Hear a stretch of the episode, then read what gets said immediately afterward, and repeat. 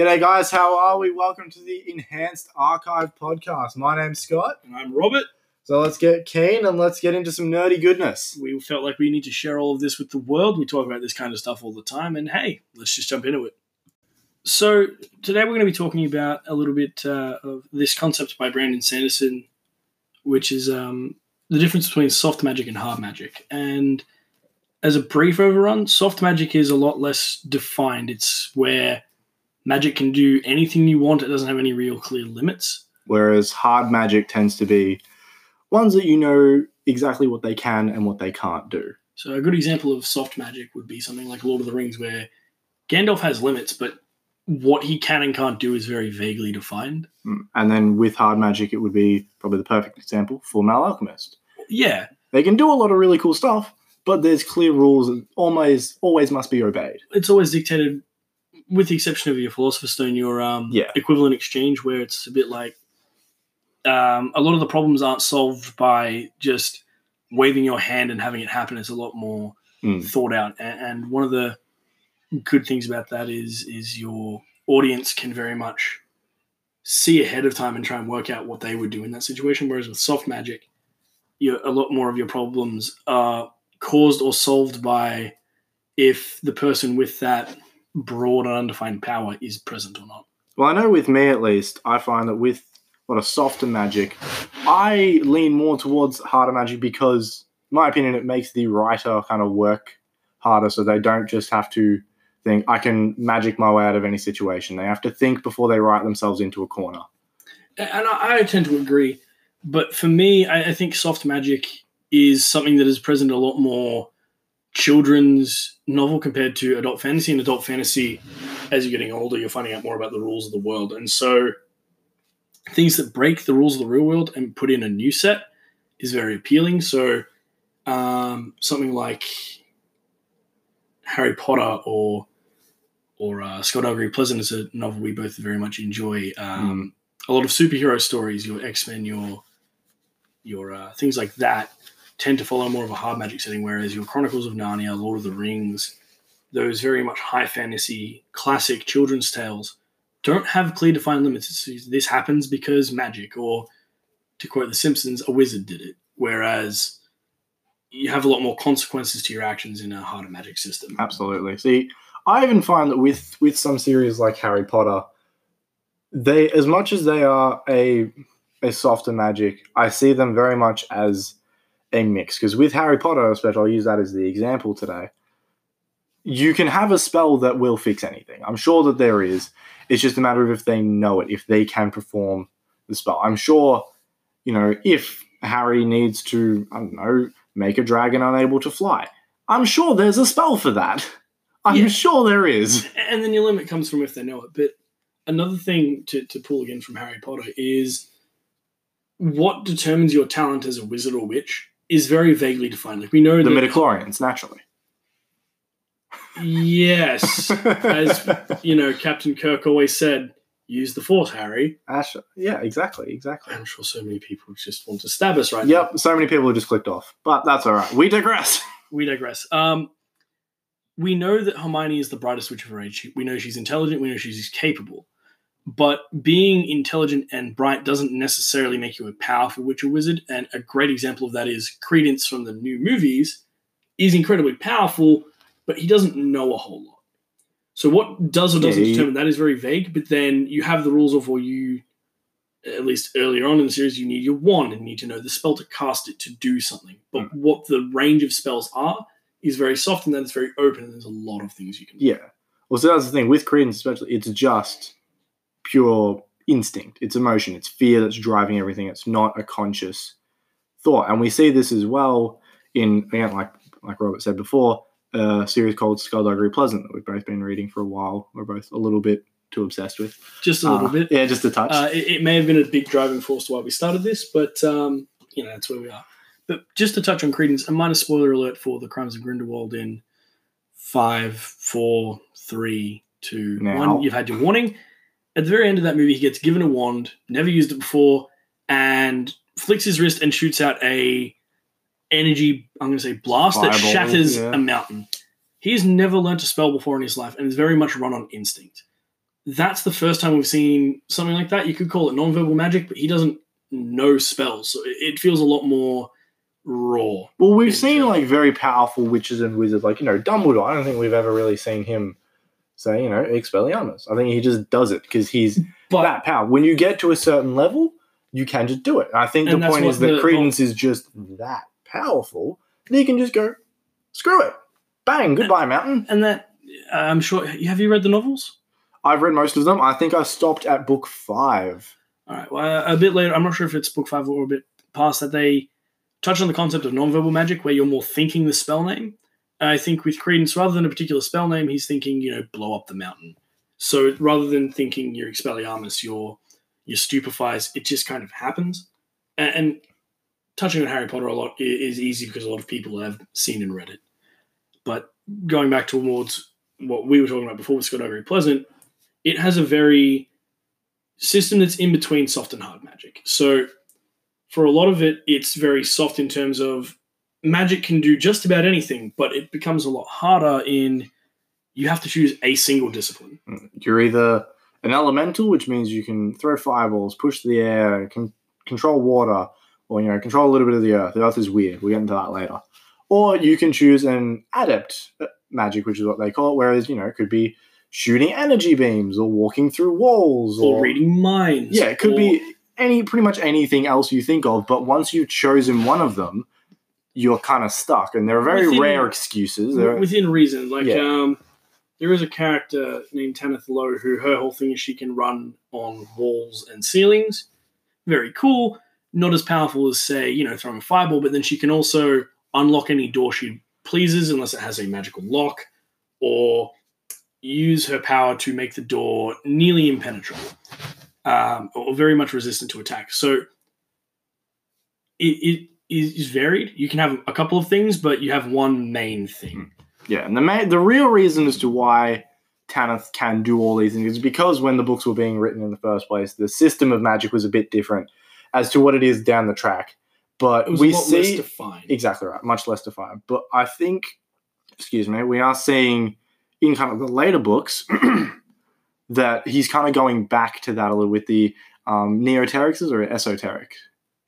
People who have magic that never learned Yeah. it, they do it more by feel. and Yeah, so, the excuse is they've they've got the magic, but they're never told the rules, so they just make up their own. So there's a teleporter who can teleport without touching people, which normally you always have to be in contact. and I think that comes back to a really fun uh, rule. I think it's, it originated somewhere in in Asia of the rules can't define you if you don't know them. So, in terms of say that teleporter, he never knew. Oh, well, you have to be touching someone to teleport. So eventually, it just worked. Very much a mind over matter kind of a thing. Exactly, exactly right. But I feel like we need to touch on a bit more softer magic. We've talked a little bit about hard magic. Yeah, Um, let's talk about Narnia and the Chronicles of Narnia. sure. Have you you seen? Have you read any of the books? I've not read the books. I've seen the. I've seen. The, have they made more than two movies? Two or three. I th- I've seen two. I vaguely remember the second one. So I'm going to touch on on the first book in the timeline. I don't think it was the first one written, called um, "The Magician's Nephew" sure. uh, or "Magician's Apprentice," something like that. And in that book, you get to see the creation of Narnia, where there's this empty white void, and Aslan the lion comes in and he roars, and from that roar, from where he was, the world kind of expanded outwards. And so at that point, you get the feeling that Aslan has the power to make worlds, but then later on in the series, he can turn statues back to life, or he can he can do more or less what the plot demands. And it comes back to what I was saying of some of the conflict and the tension comes from well, he's not there right now, or in the terms of creating the world, that was a blank canvas. There's no longer a blank canvas for him to just enforce his will on. There's already rules that he himself may have set in place that could restrict him and Exactly. his powers. Exactly. Um, I feel like Aslan may be a bit of a niche he, a example Jesus because he's essentially God there. He, Like, he is a Jesus allegory, Yeah. and you know, rising from the dead and all yeah. that. Whereas compared to like um like Gandalf, Gandalf's not meant to have Unlike powers of a god. Well, he's he's, not. uh, from the lore beyond the the movies. He isn't a man. He's a demigod. Yeah, So he has a lot of power. but you, you get what you get what I mean. yeah, it's Um, not defined. yeah. Um, back with the Aslan thing, another uh, his foil, the White Witch, has terrible and dark magic, but you never really learn what it. You can learn what it can do. A lot of these soft magic, you learn what it can do, but you never really see what it can't. And if you do, it's very vague. Like, well, she can't beat the magic of Aslan. All right, but what does that mean? Why not? Because she can't. Exactly. Like or she's a just lot not of as the times, strong. it's they can't raise the dead. Why? Because the plot doesn't really want them to. or even if it's say a very good character it could be raising the dead is very evil in nature you're perverting the natural course of life and death Yeah, and even then it's going to be a perverted version of that of once your soul is passed on to the other side it's kind of yeah, gone. a zombie or a wraith or some wretchling kind of thing. yeah Weird, decrepit, limpy, gross thing. yeah or, or again back to harry potter you've got the those things that attack dumbledore and harry when they go to get the locket out of the the bomb. Yeah, I have no idea what they're called. uh, No they're called idea. Inferi and okay. and that's where I was going with that is they, they are a form of undead. They aren't a person, but they are a creature that is a corpse resurrected. They're, they're kind of like zombies, but not really. Yeah. There's off zombies. There's zombies diet. Speaking of zombies, if you want to view, so we we were saying soft and hard magic, but it's not tied necessarily to magic, and I think I touched on that a bit before. But Mm. let's talk about zombies here. Zombies are a very fantastical concept. They're not very much grounded in reality, or at least they weren't until we discovered that ant fungus that makes zombies. I'm digressing. It's a weird kind of zombie though. Like it's not zombie as as pop culture and as fiction and as science fiction would lead it as just you're Well- walking uh brains, brains. Well, you can even take your whole soft versus hard rules and going, okay, so you've got the original zombies from Night of the Living Dead, the, the Romero zombies. They are the living dead out of a grave and going at it. Whereas you have a lot of modern zombies where it could be a rage virus and things like that. And those are very set in their rules. Um, a very popular zombie medium was the Call of Duty zombies, which was Mm. big for a long time Yes. that's a lot softer in its system because you have zombies that can magically explode. And the element that resurrects them can also give you a teleporter or weapons that shoot lightning whatever it might be. The rules are a lot less clearly defined. And that really is what the difference is between soft and hard. Ironically, when like in comparing to a video game, I find that in a good portion of cases, when you're looking at soft versus hard magic, video games are hard magic because they have to stick you in this kind of section where it's like, all right, well, because we need to know what the game's going to do, we need to say, yeah, you can shoot this lightning bolt, you can stab this guy, and you can throw this fireball. And it always does say a set amount of damage. Exactly right. And yeah, that's actually a really good example of hard magic. Whereas for a lot of, of video games with magic or superpowers in them, in say cutscenes or the the deepest story of the game of what they're potentially able to do. Yeah, like uh, let's take God of War for example. Kratos can't you, you can't just one shot an enemy unless you've got cheats on. But in the cutscenes, you you'll see him just ripping a head off of a guy Mm. and, you know killing gods or even Everyone needs a hobby. yeah, or or even in some cases, like you could play a Superman game, you can't punch through a planet. Well, yeah, there's a reason that Superman games aren't really a thing because there's no balancing that can really happen. Yeah. Superman's designed to beat everyone unless you want to do a. He got shot with a kryptonite thing. Now his powers are back to nothing. Or you throw another equally absurd character. yeah, and we, neither of them are feasible or good or should be done. I heard they are working on something. Well, though. actually, let's take Injustice as an example because it's a game where you can play the Superman. yeah, actually, that's that's fair. One of his um, super moves is you know throwing a guy into space and punching him down to the floor. You can't just do that without that, and the whole thing is kind of a cutscene. And superheroes, generally speaking, are very hard magic. But that is a good example of well, you can do this, but the character or the concept is potentially this. Yes.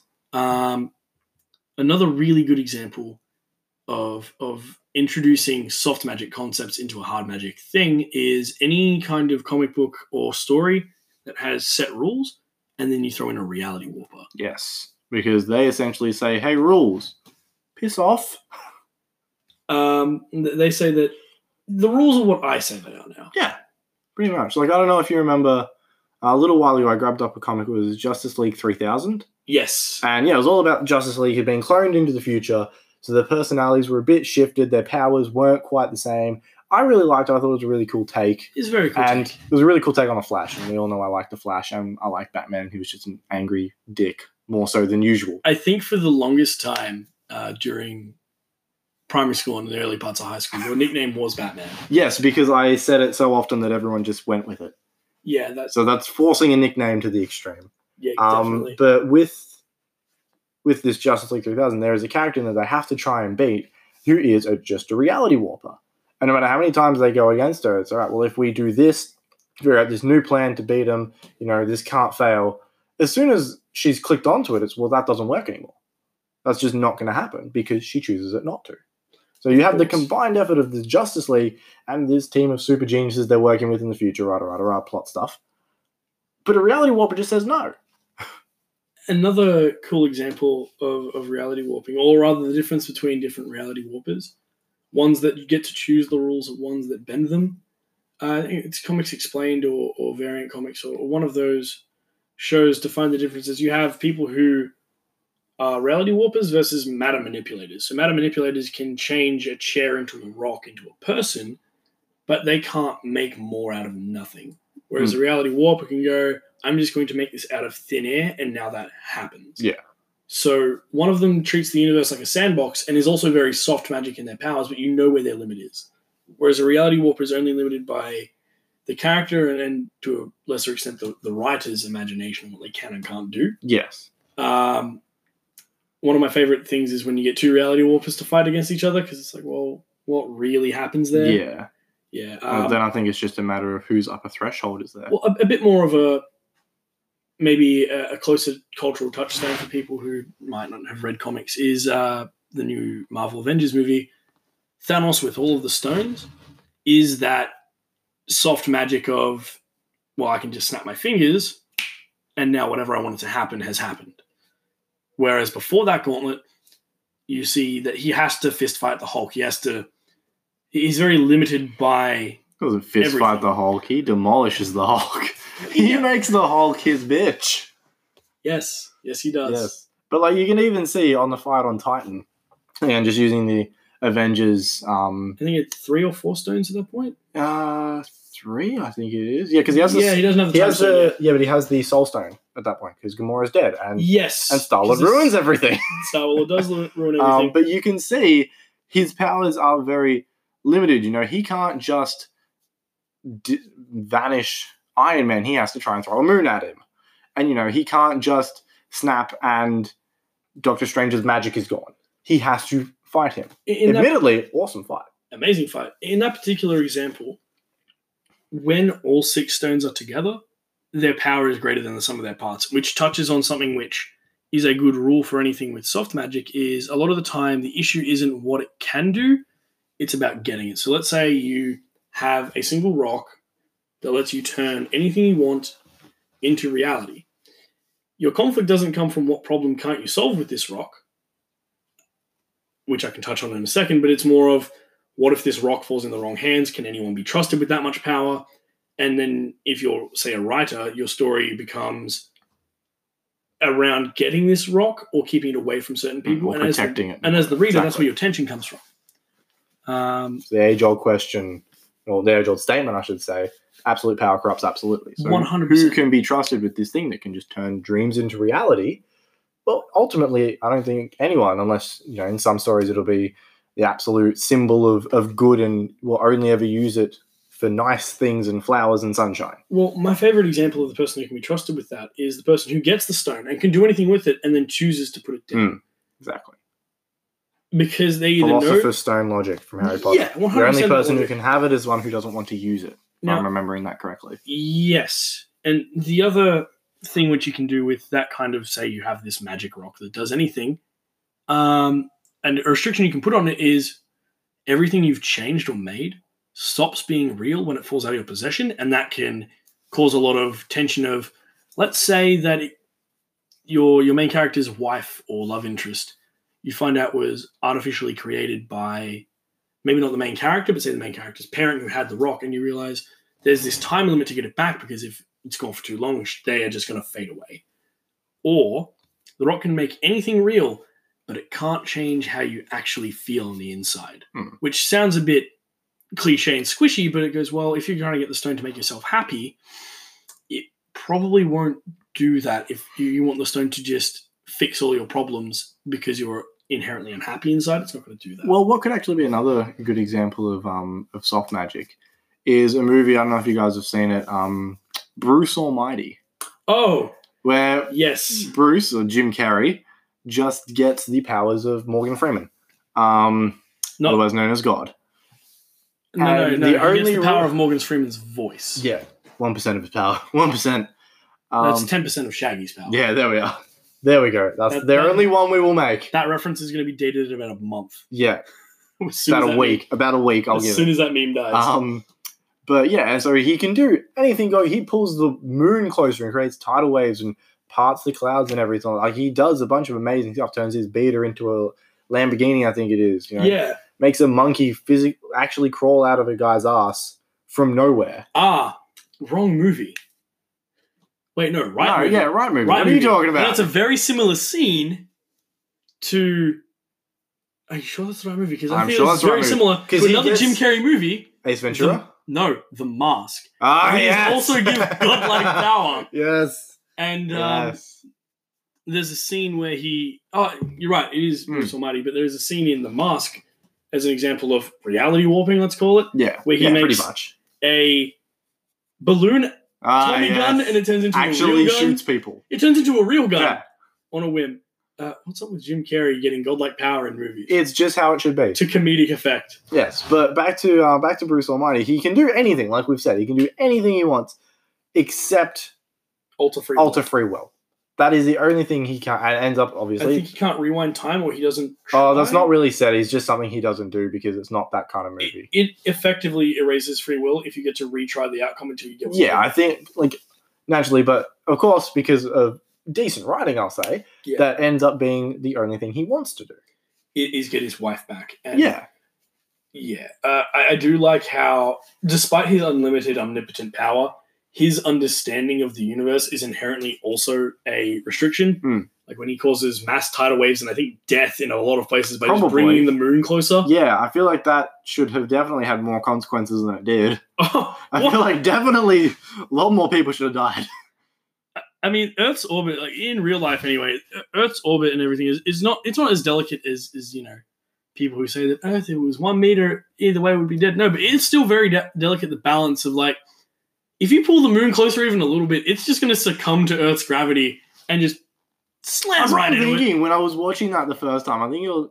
I can't remember how old I was. I was. I was pretty young, and I don't know why the first thing I thought of was he's lassoing the moon in. That's gonna hurt. But then you're the counterpoint and the whole point of soft magic is it works because it does. You don't have to explain why. there doesn't have to be rhyme or reason to it. It just is how it is. Well, on that whole, you don't have to explain why. In hard magic, you don't have to explain how it works. All your reader or, or audience needs to understand is that it does work and it has these rules about it.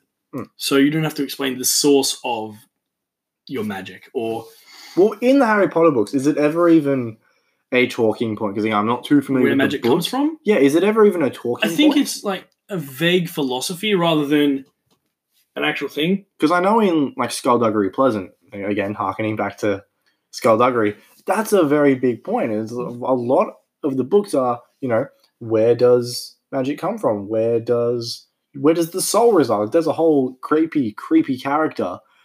That's whole entire goal life to- goal is to find that, and then we end up visiting a different world where we find out he, he did, and that's that's nice. Now he's on to bigger and better things, so good for him. Um, C- Can you imagine a world where you discover not only does the soul exist, you find exactly where it resides, and that's not the most groundbreaking thing to happen? well, yeah, Uh, sorry to just quickly change it, but I thought it might be worth going back to what I was talking about with Soft and Hard Magic being made by Brandon Sanderson. And he made it along with uh, Sanderson's Three Laws, which we can talk about another time. But it was all about facilitating world building and making a magic system in any kind of fiction. okay. So I've actually not heard this before. So this is actually quite interesting. So um, it turns out that the whole terminology comes from soft and hard sciences and, and hard science fiction, hard fantasy, and then soft science fiction, which are always of just defining your two endpoints on, on a on a spectrum. And, and hard hard magic, like we've been saying, follows a set of rules, Whereas as he defines it, soft magic doesn't have any clearly defined rules or limitations, and it gives a lot more ability to create a sense of wonder. Um, his three laws of magic, which are interesting enough, is, uh, and I'm going to read these verbatim. Uh, an author's ability to solve conflict with magic is directly proportional to how well the un- reader understands that magic. His second law, which I think is why people like hard magic so much more, weaknesses and limitations are far more interesting than the powers themselves. And then the limitations and weaknesses and powers all worry about a matter of costs. And so it doesn't matter if I can throw a moon, what's the cost of that? And then his third law is instead of adding something new, it is always better to expand on what you already have because if you change one thing about any of it, it changes the implication on the world itself. Uh, there was a lovely Reddit post which went into this kind of thing, and this guy decided that he was going to make a system of magic on the spot about cakes, and eating cakes gives you powers depending on what kind of cake you eat. And so if you eat a square cake, you get this, a circle cake, you get that. And what the implications of the world are, I was like, well, pastry chefs and, and, and cooks who, who bake are probably going to be really, respe- really respected. And um, the most powerful people in the world are the people who can make the best cakes. And every and maybe Dude, my mum would be powerful. well, he expanded further and goes, "What if the the racism and sexism doesn't exist, but the discriminated class are diabetics who just can't eat cake or they'll die, so they're seen as a lesser form of human. Oh. And if you want to balance it out, you just have diabetes be more common, and that's what this whole post was about. I'll have to find it later. We can credit him in the description, but it was really funny. And he goes, "Well, what if?" It's not just sugar because it's like cool. So sugar gives you power, but what makes cake specific is maybe their shape and the way in which the sugar settles. And he went into this idea of what if the opposite of that was salt? And salt also gave you powers that were the opposite of what that kind of sugar based cake would do. It was salt based, Like a bizarro situation. Kind Yeah. Of thing. and all the diabetics rise up because of this master cr- master cake maker who was the son of another master cake maker. But he was a diabetic, so he was exiled. And this guy was like, "Hey kid, have you tried using this black powder? You, you call it the white powder and the black powder, and you just imply it's salt and sugar." And all of the diabe- diabetics suddenly have all these salt based powers that they can come in and and do. Assault them. Yes. Um, you could say that uh, in order to farm all that salt, they just need to go into any kind of uh, video game tournament or Fortnite with a bunch of 12 year olds and just harness the salt from there. Oh god, no. That's going to be more dated than the other one. very few games have shown me more salt than For Honor. Do you remember For Honor, where you I played as For a Honor. played as a knight, uh, a Viking, or a samurai? And We probably sound so young going, oh, you remember For Honor? Yeah, but it, it was it came and went so fast though. It did. It It- was it was so hyped, and you know, everyone was so keen for it. It looked awesome, and then it came out, and it was cool for about a couple weeks, month maybe. Then it died. I try. I actually tried it again. no offense to the people who still love and play For Honor. Mad respect to you. They're good, man. They are nuts. I tried playing the it again. skill and they cap just kept going. yeah, I, I tried playing. I was all right. It I wasn't you know great or anything, but Hmm. I, I was decent enough to to do all right. And Could win a match or two. yeah, you know, with a team of people, no, no, no, no, no. I felt. Have you ever seen a three year old? Fight a full grown man. It was crazy. I was gonna say like try to pat a dog, and it's just too much pressure Yeah. or not enough. That Yeah. that was me trying to play that game. Yeah, no, I remember. I, I tried a couple. Yeah, probably would have been a couple months ago, and yeah, it just it didn't work. I'm like, yeah, I'll just block up, and then oh wow, I'm dead already. Wow. Well, that would be our limitations when it comes to video games. Uh, okay. Uh, I, I could see Segway Man to, to borrow an analogy from another podcast. Segway Man was on that hill. I could see in the him. distance. I could see him coming. He was waving this flag. Um, speaking of limitations, would you agree with that? That what makes hard magic systems so interesting is the fact that they have limitations and they're very yeah, set. I like what I like how it says about you know everything having that cost, which is pretty much exactly the rule. I, f- I feel the rule was either lifted from or lifted to Full Metal Alchemist. Yeah, because it, it's 100%. exactly that. The first thing you see, pretty much.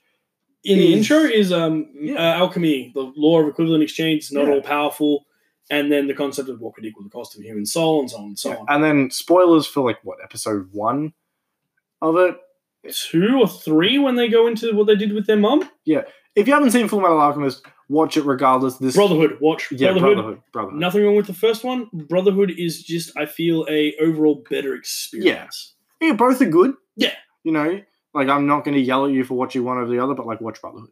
Yeah. Um, they try and transmute their mother back to life, basically. Hashtag spoilers. It's old enough. You should have watched it. Um, and basically, they think that it's just you know the compounds of a human body would be enough. Which is correct. They make a human body, yes, but they also need to bring back their mum's soul and what equals the value of the soul. And that's where the soft magic part of it comes in. Uh, a philosopher's stone is again spoiler alert, a big spoiler alert actually. I'll- Yeah, I'll, give you a couple seconds to to skip ahead. if you don't want big spoilers for the whole manga series, yeah. Um, awesomeness. I think we've given you plenty of lead Yeah. time to skip Bugger ahead, off. maybe five minutes.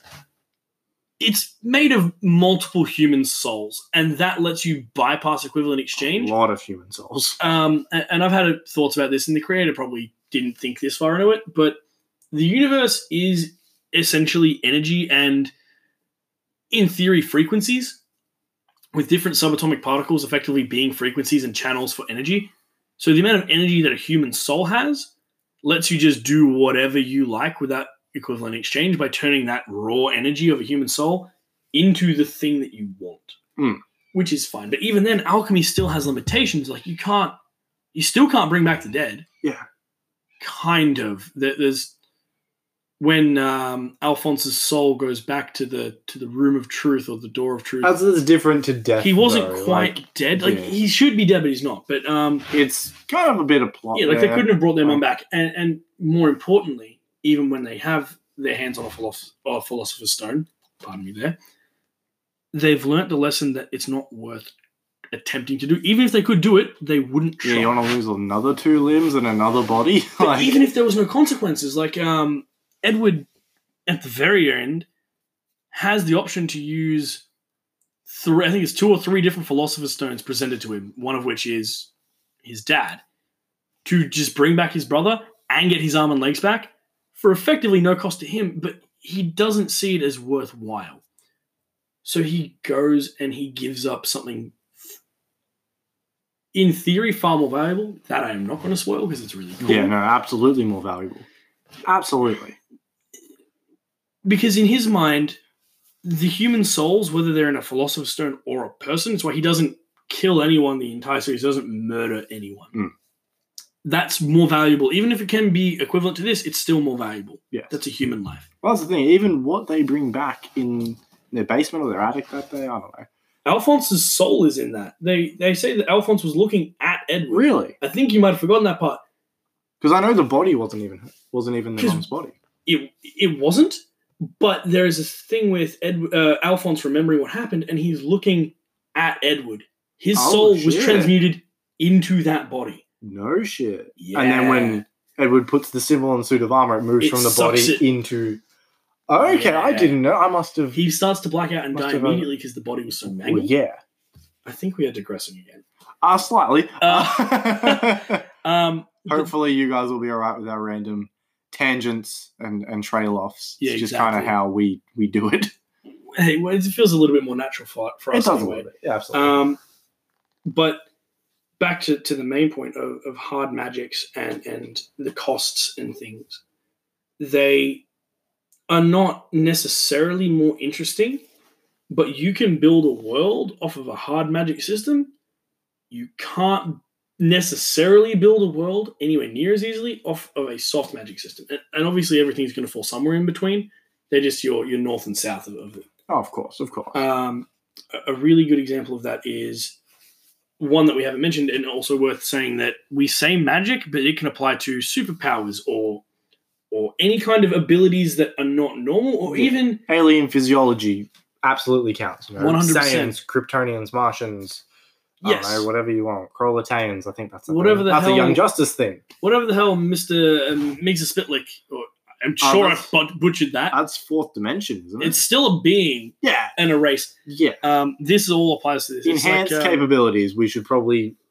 Well, but yeah. we're, we're saying magic is a shorthand. I mean, soft and hard magic as, as concepts, like I said before, were based on the concept of hard and, sci- hard and soft sci-fi. So yeah, it all kind of links into itself. But um, in, in terms of taking magic very loosely as any kind of enhanced ability, um, Avatar: The Last Airbender, and by Yeah. extension, uh, the inferior Legend of Korra. Oh, he's shooting. He's shooting. Uh, for those of you who don't know, uh, I, I definitely prefer The Last Airbender, whereas my co-host Scott here very much is a very big fan of Legend of Korra. now, that's not to say that we don't both like the other one. I think we can both appreciate Oh, they're they're, both both, really, really, really good. Yeah, Just, I think that little bit of a difference in our personalities and what we prefer does really shine through. I, I am a fan of good storytelling, and not to say that I'm a fan of pretty girls. Uh, I'm a fan of lesbian girls. I'm kidding. Um, hey, not to the last episode. But anyway, Um, I'm a, let's be real. It's Bolin the- and Varrick. It's Bolin and Varrick. I'll, I'll, I'll pay that. Yeah, yeah, you I'll pay that. No, uh, not to say that Korra doesn't have good storytelling, but it retcons some things and adds to the world things that I don't think should have or could have been touched. Um, if you're listening to this, you know we're going to be spoiling stuff. Uh, before I get into more about the the whole system of bending in that, which Again, is, I feel like it's been out long enough that I feel like there's like a three year time period. If you're not caught up in three years, you deserve whatever you get. I mean, like I still haven't seen Game of Thrones. I know, kill me, sue me, whatever. See, but, but I, I tried. I couldn't get into it. but I see, you at really least you at least tried. I haven't seen any of it at all. And, I have a book at home if you want it. actually, yeah. But um, I don't mind if people spoil it for me. And I was getting spoiled as it came out because you know it's just my fault for not jumping on that train. But with with Legend of Korra, they the, probably the softest thing in that universe is the whole concept of the Avatar state and how it jumps from person to person. It was very unknown, and it might have just been me. But through that first series, through the first couple of books of, of the first series, I thought it was implied that the previous Avatar was alive when Aang was born, but no, he was No. already dead, and that's fine. It's meant to be like as they die, Aang is being born. Yes, but That's how what makes the Avatar the Avatar was yeah, they can bend all four elements, but why they could wasn't really explained. And Uh, then their in- ability to vanish when people needed them most. yes, yes. Wh- Whereas in in Korra they explain it with uh, is it Vati and uh, yeah. Raava, Oh, Raava and Vaatu. Raava and Vaatu. Yeah, and the uh, And- one would get all the Yeah. powers from the ancient turtle but, things. but more and- specifically, this other spirit that would find a new host body, and that's fine. But it it felt like it ruined a little bit of the. Uh, to to borrow an example, um, from from the Wizard of Oz, it was revealing the man behind the curtain. yeah, It was like cool, and then parts of it felt like it, it unnecessarily changed things that were fine how they were. And maybe that's just the old man in me, like you know, kids changing everything these days. But whippersnappers. yeah, whippersnapper. That, See, was just I feel like again, that's kind of why I like it. I liked it more than Last Airbender because I much, much, much prefer knowing how everything works and why everything works exactly as it does. you're a damn liar. You said it before. It was Bolin and Varrick. because I know how they work. I know exactly what happens, except for that plot twist at the end of book three for Bolin. Mind equals blown. I love it. I will give Korra this. Metal bending police officers are awesome. Yes. Magma bending's amazing. Yes. Flying form air bending. The reason why is stupid, but is amazing. Yeah. But more importantly than all of that, more importantly than all of that, what it gave us was angry, grumpy Toph as an old woman. Yeah. That was amazing. That was amazing. And calling Korra blind compared to her. That was gold. Yeah, not really coming back from that one. No, no, you you die that Yeah. day. Back to this. We keep digressing because these are obviously things that we both very much love and enjoy, uh, irrelevant of our criticisms of it. Uh, briefly, we will say that uh, when it comes to things we like, we love picking it apart and tearing it down. yes, just no matter how much we criticize something, do not take that as a well. I guess they hate it. Like our favorite, I know my favorite book series at least is Skullduggery Pleasant. I'm not, I'm not 100 percent Oh, 100%. Yeah, but we will tear it to shreds. We will point out every plot hole, every inconsistency, every character flaw, every everything that there is, but that's where the discussion lies really because Exactly you get to fill it in uh, another really good example of that is we went and saw justice league when it came out it is a terrible it's a bad wreck movie. It's a bad movie. but i'll be damned if i didn't love the shit I, out of I, it I, I fucking enjoyed it. I really enjoyed it. granted better movies i do enjoy more but I'll be damned if I didn't love the crap out of watching that the first time. The second time, I'm kind of like, yeah, Yeah, this I feel starting to grate it's, on me. it's one of those movies. The more you and like, even like I've only ever seen it once, Yeah, but I'm kind of like I'm thinking about it in my head.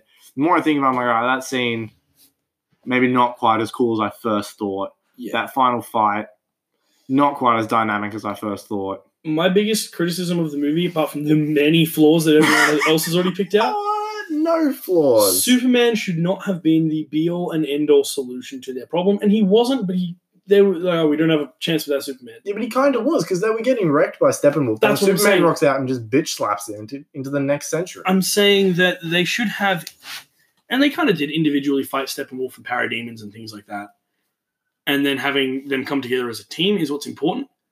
I would have preferred if Batman can bring them together, but he can't get them to run as a cohesive unit. That's not the kind of character he is in those movies.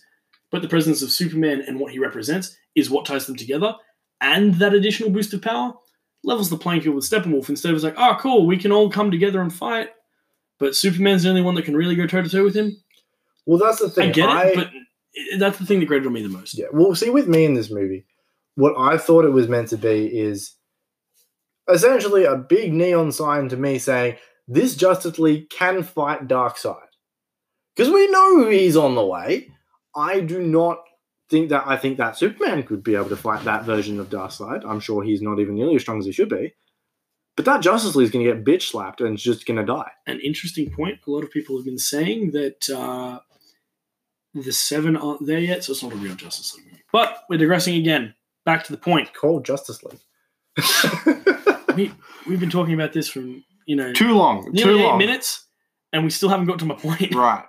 Um, bending. The rules are defined. Right. Avatar. Firebenders do this, airbenders do this, Yes. earthbenders do that, waterbenders do that. And then the Avatar can do what all of them can do within reason. And then some. And then some. Uh, for example, let's use Korra. She can do all four bending techniques, but she can't do magma bending, but she can do metal bending. See, I think she could do magma bending if she learned. If she learnt, sure, but But she doesn't. For the purpose of For the, the series, purpose, doesn't. she, we don't see her do it, so she can't. But back back to just the core of bending, their limits are very clearly defined. A firebender can't make a wall of fire big enough to eva- evaporate an ocean. Sozin's Comet excluded. Yeah, with the exception of that. An nonsense. earthbender can't just lift a continent. A team of them, sure, but you get to see team of them, sure. But you get to see the difference between weak benders and strong benders, and you understand a lot of the hard limits against that. Compare that to, let's take Dungeons and Dragons or any high fantasy setting. You have a pyromancer, a fire mage.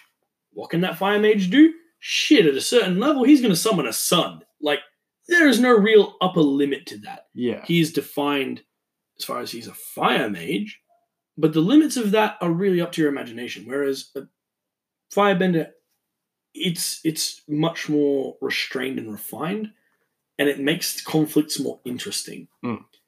Uh, a good example of that is when the sun gets eclipsed and the firebenders just can't bend, and they get overrun, and the ones that don't have to use their heads and think their way through situations. Naturally, yes. Headbutts. Nobody wins with a headbutt. Everyone wins with a headbutt. Everyone not involved in the headbutt wins with the headbutt. Yeah, that's fair.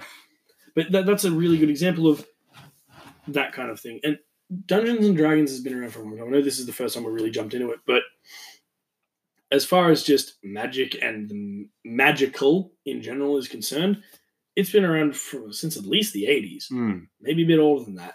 And it has persisted till today uh, through various different editions and formats. Things like Critical Role bring it back to a lot of popular popularity.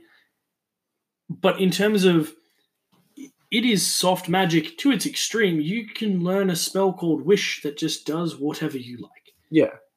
You have to get to that power and the restrictions you have to level up and all that kind of stuff. But in the lore, and this is the case for a lot of things in the lore, you can do anything. And, and even then, with Dungeons and Dragons, all of the spell list by the people who made the game is stated as being these are just the most well-known spells. If you want to go and make your own, sure, try and balance it with the rest of the system of oh, I can summon a meteor. Don't make it a first level spell. Um, don't make it do 10 billion damage at level one. You, you get the point. But literally anything is possible within that world. That world is a soft universe beyond its magic system.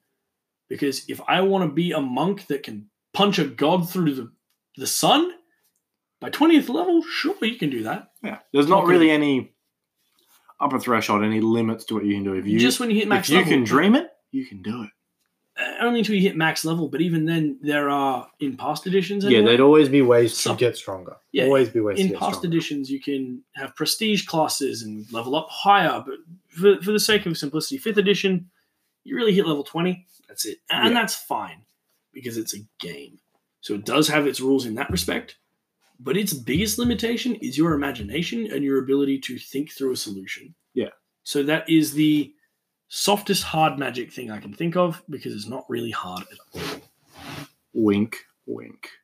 Um, yeah i'm surprised that's the first time a joke like that's yeah, I know. I don't know why none of them have popped into my head before, but all right, I think all things considered, that was pretty. well if we're going to be talking about hard magic do you want to talk about the first thing that pops up Hey, hey, hey. Uh, Be my winky. Oh, what? Um, I, I feel like D and D and its concept is a really good uh, segue into soft magics. soft magics. Beautiful. Well, as far as soft magics go, They don't turn into Outside- hard magics when they get excited. Well, some of them do, but that's irrelevant. Um, as far as soft magics go, I know up until you know we we really started discussing this um, you know, outside of the podcast, obviously.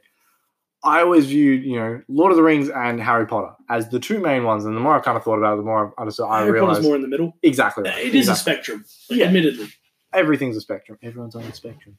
Um, but you know, Lord of the Rings is very much you know, it's your magic does what your magic does. Outside of that, I know I'm not very familiar with Actually, soft magic. a good example of your magic does what your magic does is the ring of power turns you invisible. It also corrupts you, and, and you could make the argument that it's you know the ability to turn invisible is inherently really powerful, blah blah blah blah blah. But Yeah, but like it is just stated as oh, it also better. controls the other ones if you're Sauron. But if you're just- so okay. if you're Sauron, um, if you're anyone else, nah, just invisible, man. well, it, I mean, sorry, J.K. Rowling, but an object with a soul in it, sweetie, that's that's Sauron's ring. Um, yeah, but what about eight of them? She's so active on social media. I'm gonna attack attacked by Yeah, dude. We this this is our first and last episode. Uh, it, in all fairness, though, just briefly, respect the hell out of her. She has Oh, done a God, wonderful yeah. job for herself. Ridiculously good author. I, I, she's also so sassy. Somebody said something like, "Oh, why are you talking about politics?" She goes, "Because my ability to write novels does not impact my ability to think about other topics." Like, Yes. yes, something along Shots those lines. dust been fired. But anyway, with Sauron's ring and the other rings of power, they are the rings of power. What they do doesn't matter. They just give you They grant power. I'm sure the Silmarillions probably explain it because the Silmarils do that. But Oh, I'm sure there's lore on it. I'm sure but- there is an in-depth description of every inch of that ring. but it's not the point. The point is, it is an object to be desired, and it is power, and that power corrupts. And that can translate to a bunch of other things. Like when it comes to soft magic, sometimes it's hard to think of those systems because they're so poorly, no, not poorly defined, they're so non-defined, so undescript, either intentionally or unintentionally. That there are hard magic systems that are soft simply because of poor writing out there ones that are intentionally soft magic, they're not there to facilitate the story.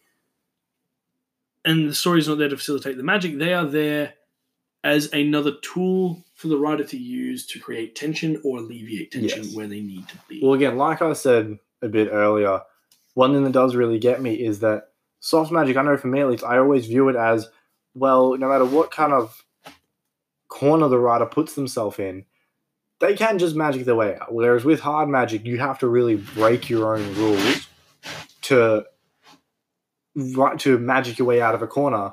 If you've put yourself purposely in a corner, it's like, right, well, we're in this, you know, house has all your magic bound. You can't use it, and this guy's about to shoot you in the face. yeah, Like, yeah, all right, unless you're just suddenly a, a karate expert, which I know in certain books, Skullduggery Pleasant, they are. um, to call Skullduggery a karate expert is such, Such, an understatement. Yeah. Such an understatement. Um, but you're, you're definitely right. And, and I think that's where the pros and cons of soft magic really come into play. yes. You need to use it properly. You can't give your main character that power unless your book is not about that, but about their struggle with that power and what it means. Great example Dr. Manhattan. Yes. Can do anything, and he eventually just stops Except caring. Oh, there's a few scenes That's where because there's nothing, even with his power, he can't make pants big enough to hold his giant blue dong. It's not even though. It's for his size proportionate. It's below average. I hate to be. I'm saying it. Everyone's thinking it. Yes, but I think that might. Let's just not go there. Let's yeah, just, I feel like just taking a nosedive and avoid But- the joke that's right there. my point is, um, in that case, you can give your main character, but the other times, your wizard, your Gandalf, your whoever, your mysterious stranger that pops up with just sage advice at the right time that knows things they can't possibly know, are all examples of soft magic used well, as long as they are removed far enough from the story to not fix every problem. A book series you haven't read that was suggested by a good friend of mine is The Sword of Truth. I've heard of this. Yes. Uh, a Wizard's First Rule, I think the book's called, the first one. There is a wizard, the, the great wizard, he's the strongest wizard there was, and blah, blah, blah, blah. Merlin. Yeah, and he, he is there to help the person who's got the magic sword, but, and the magic sword has its own vaguely defined abilities, but he can do a lot of stuff. He solves a lot of problems really early on, but that was more to show how powerful he is, and then how much of a problem it is when he's not there Yeah. and he can't just magically teleport to where they want to be, but he can summon fireballs and stop death and all these other wonderful things. And he can't bring back the dead. Those are the kind of ways to use your omnipotent wizard character correctly, and that is a very much a trope of soft magic. Yes. Its pitfalls, like you said, its flaws when you use it to just Deus Ex Machina your way out of Solve all your problems without actually solving your problems. Yeah, exactly. And, that's not to say that one is better than the other. I, mean, I personally, as a writer, I find making hard magic systems really fun. Yeah, I don't know if we've we mentioned this earlier. Robert is actually in the process of writing a novel. Uh, you've written a few others before that are just kind of sitting in your desk. Nothing Yeah. that I'm happy with, but yeah, I have and- read over them; they're actually pretty good. So Oh, I'll, I'll pay him that. I'm only saying that because it's being recorded. Um, no, no, they are actually pretty good. Um, I'm very excited to see what this one's going to entail. But the point is that soft magic. I've written some things with soft magic in them, and from the writer's perspective, it's kind of like when you know you need to exercise and there's that beautiful cake in front of you because it's a lot easier to give in and eat the cake. You lose that fight every time. yes. Everyone does. Yes. Unless, uh, maybe some of you out there don't, but I know we both do. Yeah, uh, it, it's kind of like that where going and doing the exercise, putting in those hard yards, and making your you and by extension your characters work for it is definitely that hard magic style. Whereas giving into the easy way out, that's where soft magic becomes a problem when it's viewed as the easy way out. And from a reader's perspective, and I'm sure you'll agree and Yeah. expand on this a bit more, it feels really cheap when it's used that way. Yeah, no, absolutely. correctly. That's the thing. Even with uh, Harry Potter, let's go. Yeah, I view that as quite a, a soft magic, purely because I'm sure if J.K. Rowling wanted, she could say, "All right, yeah, by the way, you know, Professor McGonagall knows this spell that fixes this." Well, she So fell into that pothole with the time turners, and then she Exactly. immediately removed she fixed it, though. That's the thing. she understood the problem. Exactly, and that is that is a good sign of an excellent writer. Excellent writer. No one can falter at that at all. The only thing is, it does. If you view it as oh, there's time turners, and suddenly there's not, it feels a bit jarring.